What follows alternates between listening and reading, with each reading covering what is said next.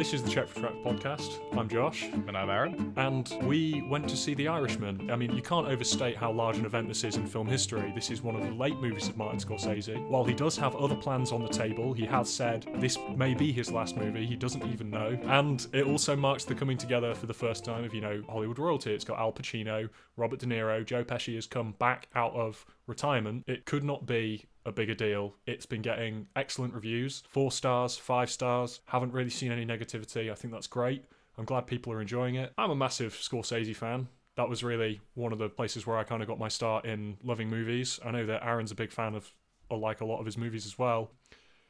I I don't I don't like this movie, and I think it's actually a massive shame. And I don't want to be a naysayer, but I'm surprised that it's caught on as well as it has with audiences. And I think you know I think the tech is great. I think the possibilities are there, but I actually think it's it's quite broken, and I'm pretty upset about that because this might this might be it. I mean, even if he does make more movies, nothing on a scale like this, surely. So that's the direction that I'm coming at. Yeah.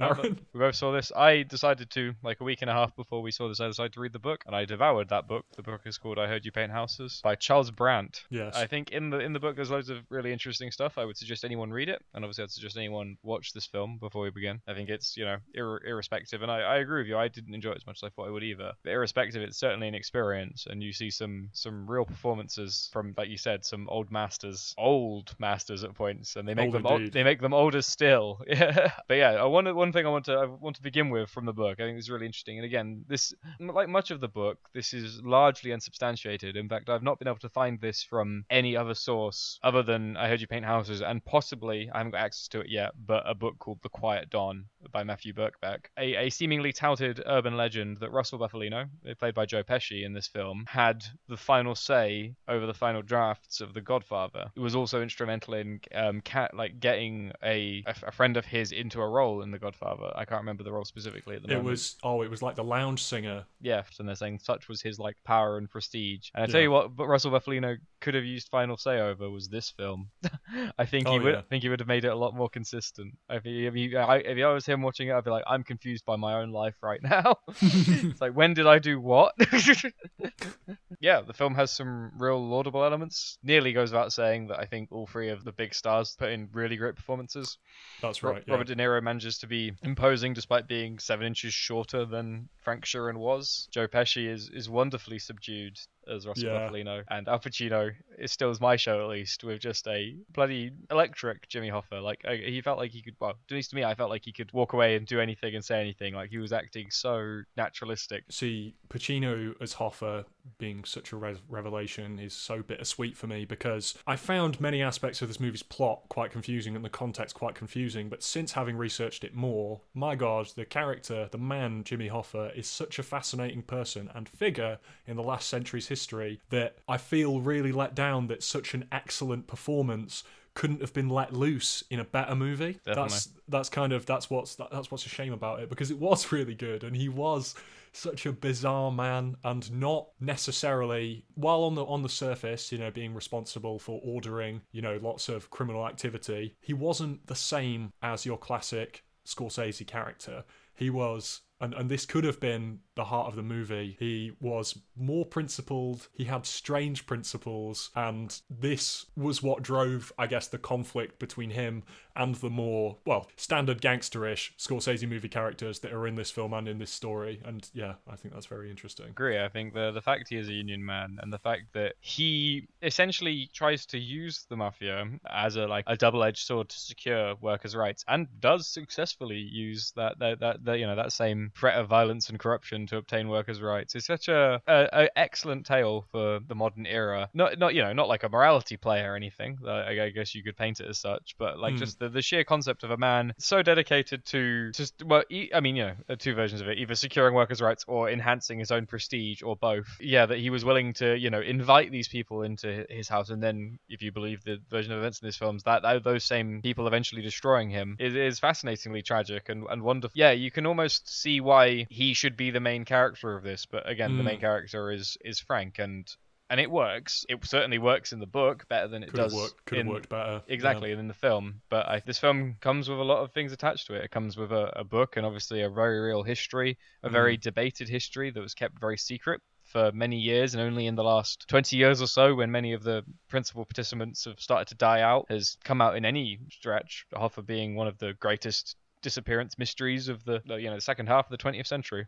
Yep. and it's interesting to me that this will be the definitive narrative of that for our generation. Definitely something that i don't think frank Sheeran could have envisaged. Inadvertently through this these confessions that he made to charles brandt he has extended the the cultural lifespan of him and his friends and possibly even given them some sort of limited limited form of immortality. It's yeah, no, it's a it's a real mixed bag even outside of the actual movie because you, you're right. It has lent. We didn't know who Jimmy Hoffa was. No. You're a massive socialist. Exactly. I'm a socialist. I'm a history nerd, and somehow, I mean, maybe you could argue I'm a poor one of both of those. I didn't know either of them. I didn't know anything Yeah. about him really. I'm gonna be more specific about what I what didn't work about this movie for me. The thing is, is Martin Scorsese in the gangster pictures, so specifically in Goodfellas and Casino rather than Mean Streets, he he said himself, "I've never made a movie with a plot up until he made The Departed," and that was kind of a fun thing for him to say because while it's true he didn't make movies that had standard act structures or standard story beats, they worked anyway, and they still because they still took you on an emotional journey with the character, even though it was just scene to scene, loads of madness. But there was a there was a dream logic or kind of like a music video logic to Goodfellas where it didn't get boring and it also wasn't confusing. The context of the time periods made sense, what the characters wanted, even when it wasn't much, or why they could or couldn't get something they wanted, made sense.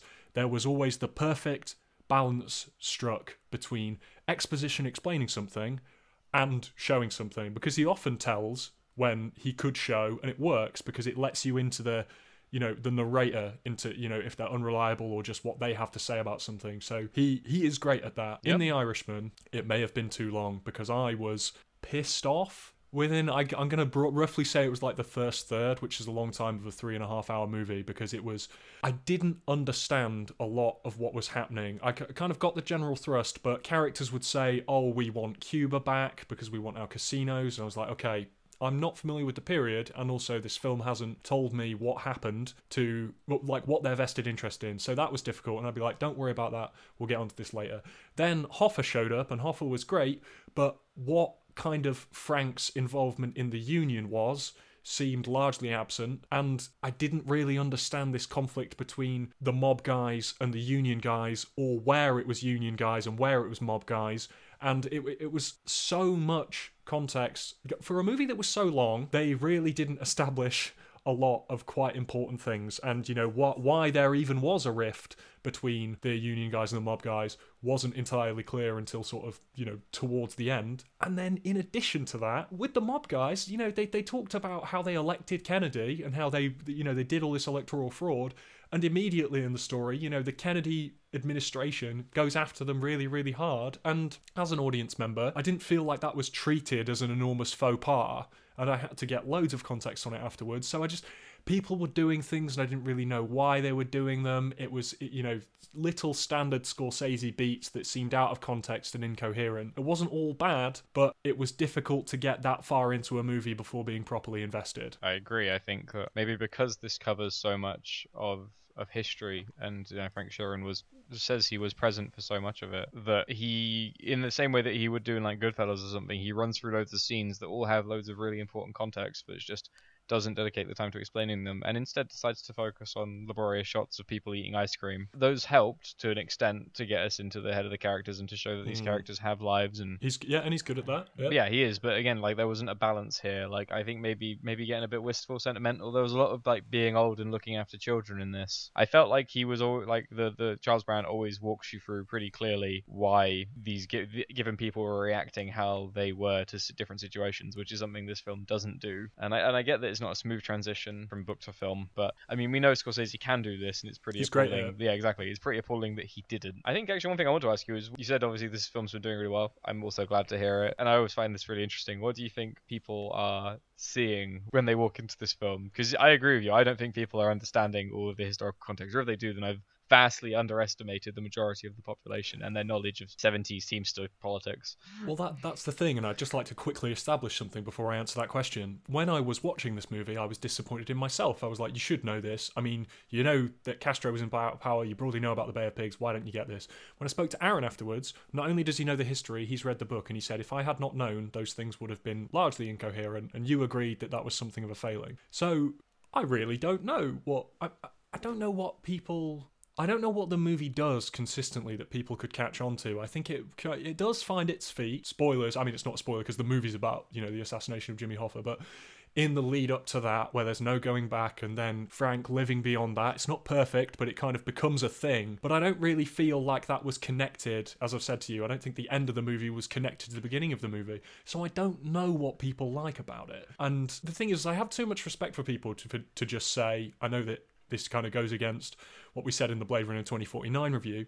But I don't just want to say that people saw cool Scorsese bits and some jokes and some you know classic Scorsese beatdowns like oh if you touch her again you're dead that that kind of thing and w- went like clapped like seals and went oh good movie but at the same time I don't I don't know Aaron Do you want my theory? go on It'd be funny if you said no. Actually, I shouldn't. I shouldn't offer you the rhetorical question. My theory is that I think that people really enjoyed some prestige performances for some really good actors. yes I think they enjoyed some vaguely snappy editing, and I think, frankly, that you and I uh, specifically are Hmm. perhaps the, the the ability to know some of it and not all of it is more detrimental to the watching of the film than not knowing any of it. I think if you don't know any of it, you can probably enjoy the film. And I've spoke Right. I spoke to someone I actually who said they knew nothing about it. It's not that they weren't confused, but they sort of accepted that confusion because they're like, ah, Hmm. it's stuff stuff happened in history. I don't know it. I'll just enjoy what's in front of me. And so I think perhaps when you know either none of the story or most of the story, it's better. But if you're in that halfway point, then I think I think it becomes a wild ride of frustration because you're trying to contextualize stuff and you have a bit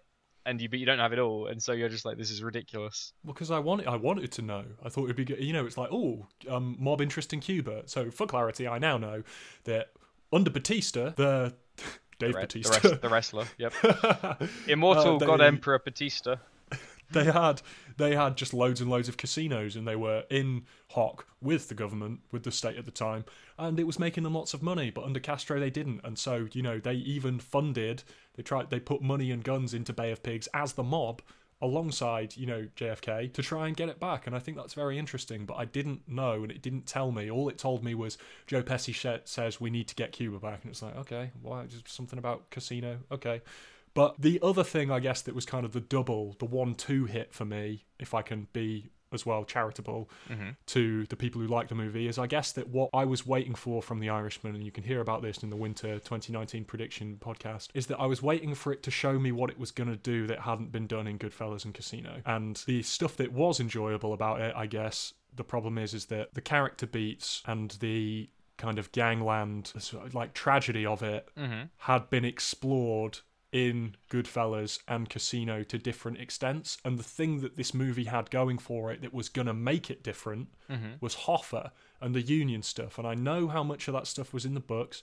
And they even say Frank was arrested 27 times at a picket line. They don't show things like that. And I wanted the conf- I wanted this movie because it, it, on paper it was obviously about the conflict between this Union guy and the organized crime that he allowed to in fact, you know, the Union was practically a fifth column in America, and then he allowed a fifth column of mobsters to arise in it. And it's, mm-hmm. you know, that was kind of Hoffa's downfall, even though it worked for the workers for a while, like it couldn't last. He went to jail, he came back out, it didn't belong to him anymore.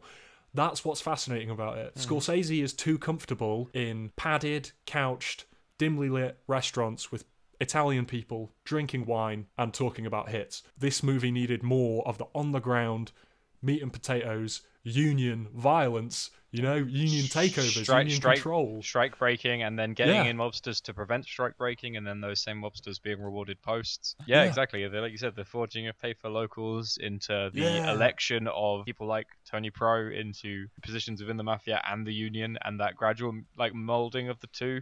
Like you Mm. could make a really good cri- crime epic about that, but yeah, like you said, I don't think that's really what Scorsese wanted. And again, he read that book and he didn't see a union story; he saw a mob story. Oh, I was just going to say, you've said that to me quite a few times now, and I don't want to believe it, but it really, the nail is in the coffin now. I think that you are right. Like, I, to, to me, it seems confusing that you, even just from a newcomer's perspective, that you could you could tell the story of Hoffa without thinking that one of the key things was unions. I mean, I know that he was, you know, he wasn't a silent partner. He wasn't ignorant. He was well into the organized crime aspect of it, but he wanted good pensions and good salaries for his workers. It's just that he was quite singular in that and was willing to get that by any means possible. But you know, there there is a dark socialism aspect to that story which is the heart of the story, which is also the heart, incidentally, of Frank, Robert De Niro's character's conflict. It tears him apart at the end because he has to, he's torn between the gangster part of him and the Union Man part of him. Mm-hmm. But that ripping apart of his character isn't set up well enough and it isn't clear enough. And so, what was other, you know, I, I, I, I really like the build up to the assassination scene mm-hmm. and I really like the assassination, but I just so much more of it. I mean, when he was on the phone with Hoffa's wife, who, by the way, is played by the babysitter from Goodfellas, time, time waits for no one, her being like, Where is he? And he's like, I don't know, just stay positive. That was a an okay moment that could have been so much better, so much better because it should have been a fuck. What the fuck have I done? Yeah. What the fuck have I done? Yeah, definitely. That's, that's, that, that's me. So. No, yeah. When he was on when when he was on the phone, like I was like, I should be feeling a lot more than I am right now. Perhaps it gets a bit swept up in the sort of Forrest Gump aspect. I know people have called Frank mm. Sheeran the the mobster's Forrest Gump. If, if everything that he witnessed and did actually happened. Yeah, obviously it, it, goes into it shows many different you know murders. It shows the murder of uh, Crazy Joe Gallo. It shows the murder of Albert Anastasia in the barbershop. It shows the murder of Colombo at the Italian American rally. None of those three murders really have anything to do with the story of Jimmy Hoffa or Frank, Frank Sheeran and Russell Bufalino. And that, that that's the that's the really annoying part for me because I was I was watching these bits. I didn't know why they were relevant or if they would be relevant later. They're just famous just... people. So that's that's yeah. that, that's the annoying thing is they are like you know like Albert Anastasia's barbershop thing. That doesn't really inform any given aspect of the film thereafter. No. I mean, it was obviously a big deal, but it was, it was probably a big deal to Scorsese and the people making this film, but not to the lives of the characters involved. It's hard to it's hard to put properly into words though, because I appreciate that not every scene that you see in Goodfellas has has some kind of overall contribution to you know the direction of the story, but it it always tells you something. You know, like Billy Batts. Uh, well, actually, yeah, because it it does and it doesn't because Billy Batts is just more like tough guy mobster stuff, and you know that leads later to they've got to dig him up. They have to keep it secret because he was a made guy. And then how about Spider? So Spider in Goodfellas is just the guy who brings them drinks. And then too many times, you know, Nicky, played by, uh, sorry, Joe Pesci, mm-hmm. too many times he just goes crazy. And once he shoots him in the foot, and the next time because he gives him lip, he shoots him in the head. And the thing is that doesn't that doesn't need to be in there. But mm-hmm. the reason it's in there is because it shows that at the beginning, you know, we know that Joe Pesci's crazy, but we all kind of put up with it. But it's just he's getting too crazy. He's going too overboard, and he uh, yep. overboard. He's not slowing down. He's getting worse, and something needs to be done. These murders, I was just like, it's a civil rights protest, and oh, that guy had to die, and oh, this this thing, and just very disjointed, unfortunately. No, oh man, no, definitely. I can't believe I'm saying this. No, yeah, it's, it's unfortunate, and the more you think about it, the like you said, the the more missed opportunities you see. I'm gonna I'm gonna ask more people about this. I want a plurality of opinions, and obviously, you know, if you are listening, you psychopath, then please leave a comment. like, does a lack of knowledge about this film enhance the viewing experience? Because I can imagine that it would, um, because then you don't get to focus on as much of that, and you can just enjoy enjoy it as a fable, which again is what some people would argue you should see it as, but just mm. a hmm. fable that happens to not only purport to be true, and that's again controversially. This film does market itself as the true story of the Hoffa murder, yes. which I think is bold. I think is acceptable to to my knowledge, other than People Against People, which is seemingly from my brief sojourn into mafia history, is the entire of mafia historiography mm. is just a person debates another person because each of their sources said a different thing. Yes. Um, there's barely anything written, which is um, fascinating in terms of how you could historiography around around that. But yeah, so I, I guess for as as as legitimate as mafia stories go, they can they can tout it as such. And I know obviously the publisher of the book defends it quite rapidly. Mm. But I, I do think it's really interesting that you know for for, for something that is purportedly true and for something that is clearly like you know like you pass loads of historical points. Like you know we we go from World War Two and obviously in the book Frank Sheeran grows up in the Depression, so you go from sort of like the Depression all the way through to the invasion of Iraq playing at the bottom of the Fox News thing in Frank yeah. Sheeran's. Uh, so you know, it's a, a real birth of American history is uh, present, and you know, a wonderful story. I can see why Robert De Niro said he doesn't care if it's true because it's such a meaningful American tale. Saga, and I do, I do agree with that. I definitely but agree with that. To do that, you need to pay homage to those things that you're citing. You can't just meaning, meaninglessly, you know, cite Cuba or the Bay of Pigs or mm. the, you know, the Kennedy assassination, Robert Robert Kennedy, the unions. Um, Watergate, the, the- you know, there's like so many things that it, it invokes and discards that you've either got to take it as being unconcerned with telling a coherent story, or just like completely incompetent, and neither is that good. Obviously, why I guess one is better because it's intent, but you have to ask yourself what was Martin Scorsese trying to portray at that point. Well, Because I certainly yeah. don't think he did the life of Frank Sheeran justice, as Frank Sheeran told it. I guess he captured the essence of certain parts of these characters' lives, but it certainly didn't catch the arc that Frank Sheeran tries to portray the three of them as having been on. Yes. And as such, and it's not like he replaces that with a better arc or his own version of the arc. Basically, the only thing that combines them all in any sense is the opinion of the daughter on Hoffa and Bufalino, respectively, in that she liked one and didn't like the other. And I guess Yeah, that's yeah. supposed to represent Frank's fall or wrong decision. I, I don't know what the movie's trying to tell me with that. From what Aaron has told me about this book, of which we've had extensive conversation, and also the pretty serious, like ravenous research that I've been doing into Hoffa and the period, the Bufalinos, and then yeah, just wider Frank stuff. The problem is, is it is such a sprawling and interesting story, and you could get some key points out of it when deciding to tell that story. But the thing that's most surprising is all that's happened is they've taken something that's really varied and very unique and would have been a great high point for Scor- Scorsese. And then they've just put it in a Scorsese straitjacket that actually suppresses a lot of what's interesting about it and a lot of what would make it work. Yeah. The best thing I can say about it is that the elderly Frank Frank stuff with regards to, you know, he just lives beyond this murder, lives beyond his family being interested in him, becomes an old guy in a home who isn't really sure about how he's lived his life is interesting and that again, they've never really gone that far with a Scorsese movie before, so that could have been the shit. Even even then, uh, not as well executed as I wish that it was. And, uh, yeah, because like you said, yeah, that stuff was some of the best, and even that was so half formed compared to how I thought it could have Mm. been. Because like you said, if that if that was supposed to be the central thrust, to co-opt your word, of this narrative, then it could have at least started like that. If you didn't come here for a rewrite, I apologize, but um, I think like one way to really do that would have been to start with a, a surrogate for Charles Brandt if he doesn't want his own name attached to this. I imagine he would. He seems like the kind of guy who does Yeah. if you, if you like have him talking to Frank, have them meeting. Like their meeting is fascinating. Um, he is, you know, he see well as he tells it, associates of, of Frank from the unions and the mob uh, contact him to get him out of prison on medical on medical practices because the man's dying. The man's like becoming ever more crippled in this horrible state penitentiary that he quite rightly earned himself a place in. Jesus. Uh, you know, he, he he frees him from that, and then Frank tries to fuck him out of a fee. He's like, "Oh, I'll pay you if you do another case," and he's like, "No, fuck off." And then they leave each other, and that's the bit where I told you that no, the guy said no one speaks to Frank Sheeran like that. Yeah. And then that's when Frank decides to contact him. They spend a night together talking about loads of stuff, and then Frank gets spooked and doesn't talk about anything for eight years, as Charles Brandt tells it, until he contacts him again. He's even older. He's even more dying now.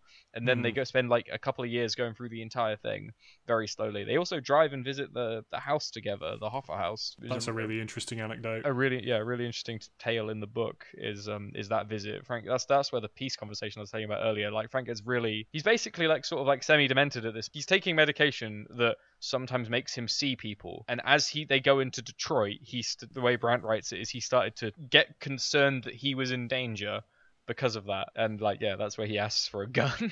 Which again look what a lovely like why wasn't that in there? That would have been a lovely like moment. You could have done it like and, and again i don't like the film but you could have done like the titanic. Them going through the the haunted halls of this story. If you wanted to show how meaningless it all was show an old bastard and some lawyer picking through the remains of a criminal empire And the thing is, is you know, movies, movies, while they rarely tackle this subject, movies are like the best art form ever for unreliable narrators.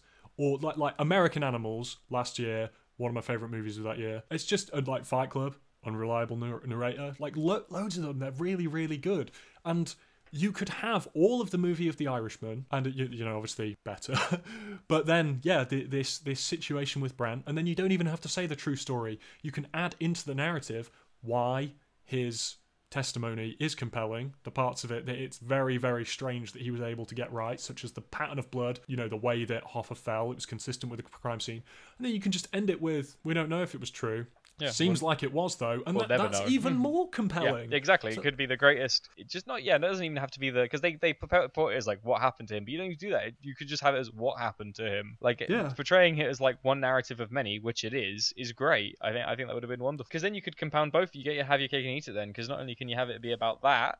And the potential untruth of it. You could also have it be about the pointlessness of it all, the you know the age, the fact that irrespective of what happened, it is now lost to time, and that no one person will be able to probably, short of some miracle, or ever actually give a definitive history of this. And all this Time struggle, bloodshed, money was for basically nothing. Like you know, the Bufalino family, as far as like I can tell, barely exists anymore. Though again, that is Mhm. something that Charles Brandt disputes, which I find very interesting. And there's a bunch of like different entities involved in this that are just no longer a thing. Like you know, I mean, James Hoffa's son is the president of the un- of the union still, but it's a vastly diminished union. And you know, like you said, Frank's own children don't ha- did, didn't want anything to do with him by the end of it. Hmm. You know, he drove away one one wife, the other one died of nat- natural causes, as far as I'm aware. So like, yeah, what was it all in favor of? That would have been an incredibly poignant topic for a film. and a perfect closer to. I mean, It's probably. Scorsese's arc. Well, yeah, Yeah, no, definitely. Well, because uh, the thing is, is he he's what he's great at is his innate Catholicism and his Catholic guilt and his pride cometh before the fall, and you know you see that that's he, in loads of his movies. I mean, it happens in for to Henry Hill. Henry Hill sells out his brothers. He Judases out. And then ends up with nothing. The Departed, everything, the toxicity of the situation results in everyone dying. This could have taken that to its logical conclusion. In that, well, I mean, what I like about actually um, Casino is the character of Ace Rothstein. He survives but loses everything. So he, he still has his money and he still has his jobs, but Pesci dies, his wife dies, he loses you know, he loses his family, he loses his casinos, but then because he's just a little bit wilier than everyone else, he gets to carry on doing like accounting or something, and you know that's that's it. And you see him. I guess the point is, is you see him a few years after the events or the final people getting whacked in Casino because mm-hmm. they tried to whack him and they failed to because he was so paranoid and smart. And then it's you know it's just him sitting there at his desk, and now he does other stuff, and it's like that's a cold, sad ending. It's like he lived. But he doesn't have anything, and we could have had more of that with this. Definitely. Yeah, You actually no no that's great because you really made me remember something. This book Frank is such a big Catholic in this in that book. Like the whole reason he confesses is because he is like squaring away with the Lord. Like and uh, and you know it goes into that briefly in the film with the priest. Yes. But how the hell was Martin Scorsese not attracted to that as like a you know you're right like the entire thing reeks of Catholic guilt. Like how was the entire film not a confessional? I mean maybe he got stung by this by silence. maybe he was like I'm avoiding that now. People don't Uh, like that anymore. I have a I have a genuine theory on this Ooh, actually. I think that I think that Scorsese did manifestation honest manifestations of Catholic guilt in his art when he was younger because he thought he might survive a lot longer and that you can defer God. But the problem is is Martin Scorsese is old now and he can't take a nuanced or sometimes like grim approach to faith in the way that I think he used to inadvertently because Silence was a movie that I was really excited for, but then all of the moral ambiguity or anything that was going to make it interesting about is God actually there was lost because at the end of the movie it was just like no don't worry even after all that we actually are still Christians. Then you have that like rising score when it turns out that he's in the barrel and he's still got his cross. It's like yeah he was a Christian all along. Like that's that's a piece of faith propaganda. That's not amusing on you know that's not fear and trembling and I, I think that I think that he's lost it. I don't think he can have. You think he's too close now? He's too close yeah, to yeah, annihilation. he's too, he's too close. So he can't. He can't. So with Frank, what would be interesting is it's just like you know this whole confessional aspect, like you say, run with that hard. But it's like I don't think Scorsese has it in him to have the narrative be, oh, but can you be forgiven? And in fact, Frank, is there any point? Is there anything there? Because Scorsese will die at some point, probably in the not so near future or near future. So I don't think I don't think he can fuck around with that. And I'm not saying that's a problem. Love Scorsese, used to worship him as some kind of minor god, but yeah, yeah, I don't think he can do it now. I think he's just got to be like a Jesus. Yeah, I guess I guess so. That's really tragic. Oh, at one point you said probably there, and I thought you were doing that to be safe, just in case he doesn't die. Like, like in Yes. case we like you know we invent the cure for death in the next couple of years, and you look really stupid. I, I was going to respect you for uh, you know uh, ticking all the boxes there, but. Always. um yeah no it's um yeah the film is a is a lost opportunity but in, like i said in a, in a way I, I think i did enjoy it more than you but i do think that that is nearly entirely down to having read the book and that's terrible that is a terrible indi- like damning indictment of the film. of film film. yeah, exactly which should be a complete product can't help but be a bit disappointed um i think it, yeah if this is the end of his career which he certainly doesn't think it's going to be i you know, like you said, he's well. Actually, it depends on the interview. In one interview, he's got five more projects planned. In another one, he's like, "I'm dead tomorrow." Like it's. No, I guess that's what that- happens when you get old. Maybe, maybe you get a bit more. I guess you got to think about it more. But Become touch and go. Yeah. Depends on how he wakes up. If he wakes up feeling bad, he's like, "Oh, this is it." Yeah, he wakes up feeling good. He's like, "Oh man, I'm gonna make uh, Goodfellas too. You you watch this." That, that's the impression, yeah. It's just like, you know, because it's IMDb, obviously, it's still like Sinatra, all these other fucking movies Roosevelt, Roosevelt was the one, wasn't Yeah, it? Ro- Roosevelt, Roosevelt, which I believe Trilogy? t- tell me if I'm right. Yeah, exactly. Trilogy of Roosevelt movies, and then other ones. He's just like, this might be it. You know, this this might be it. Marvel sucks. This might be it. People don't live forever. Marvel sucks. Life's a roller coaster. I'm nearly at the end of the roller coaster. Oh God, I miss cocaine. I miss all my friends. Oh God.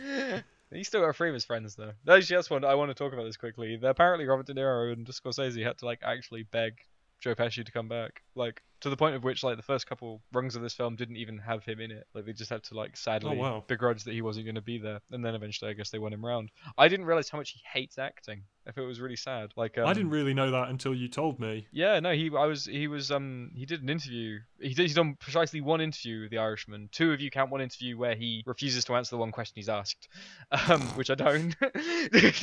um, Amazing. he yeah no he he just yeah he doesn't seem to have any real love for it. But he says he's like maybe thinking about doing more now because he had a moderately good time on the Irishman. But he says he just hates the press. He hate, hates the limelight. He can't really. He doesn't like like pushing a film. He says he wants people to find a film. He doesn't want to like tell them to go. He has nothing but disdain for the people who will like lie about the film they've been in being good on like the Oh. interview circuit. Yeah, fair enough. Like, Good he- shout to him. Yeah, no, definitely, and I respect that. But I almost feel sad for the guy because, like, I, you know, you know, he seems to be wanted, you know, apparently wanted to be a musician, and he, you know, is a musician, but like to a much less degree, uh, lesser extent than he is a. He can, you know, he, No, I'm not- he can I'm not- enjoy music as much as he wants. He's got all the time in the world and all the money for as many instruments. No, I know, and but I no, but no one's, massive. but no one's like, you know, I'm not fucking downloading his like new album, which I think is probably what he'd prefer. Yeah, and obviously I don't pity the man, like he's a fucking millionaire, he can do what he wants. But all I'm saying is like when you when I'm watching him in that little interview talk about it, like I'm like, oh god, like especially like watch see if you can find that interview. I think it's like the the only premiere he went to, which was the main premiere. He refused to go to any other ones. He's on like a panel where they're doing an interview. He's asked one question, he refuses to answer it, and he looks so sad and miserable to be there. And I'm just like, you should. I think it's the it's the opposite, isn't it? Everyone else is fucking ecstatic. Like Scorsese's finally got the film out. De Niro's got a book he's wanted to adapt for a decade out. Anna Paquin's just happy to be there. Al Pacino's just happy to be there. um, and like Cut to Pesci. Joe Pesci just looks like he would be singing in the lounge next door. Than, uh, and, and yeah, like, I, you know, give these people more than they're due, much like Prince Andrew. Fuck you, Prince Andrew. of Uh, course. but I, do, I, yeah, I do, I do, I do, yeah. You can't help but feel sorry for the guy. Your natural human empathy kicks in for someone who looks that miserable, and it was also that small. He's so small, especially now he's old. He's even smaller. He's He'd still tiny, kill me probably, but you know, he's still who small. literally has a rap single that I've listened to loads of times. Amazing. But yeah, where where do you wanna where do you wanna go from here, my friend? So we're we're not done here. Uh, the we, the Irishman doesn't get off this easily, and our beloved trio triumvirate of stars and their dying director don't get off this easily, because like we said, like we might have mentioned, this is based on a book. Did you know? And this is based on real life after a book, and that layer of filtration from life to book to film is really interesting, and we hope to go into it more. So we're yeah we're planning on planning on doing some one or possibly some video essays going into the true history of the Irishman, and we're very excited to do them. So watch this space for that. But in the meantime, we've been checked for traps. We certainly have, and thanks for listening. Thank you very much.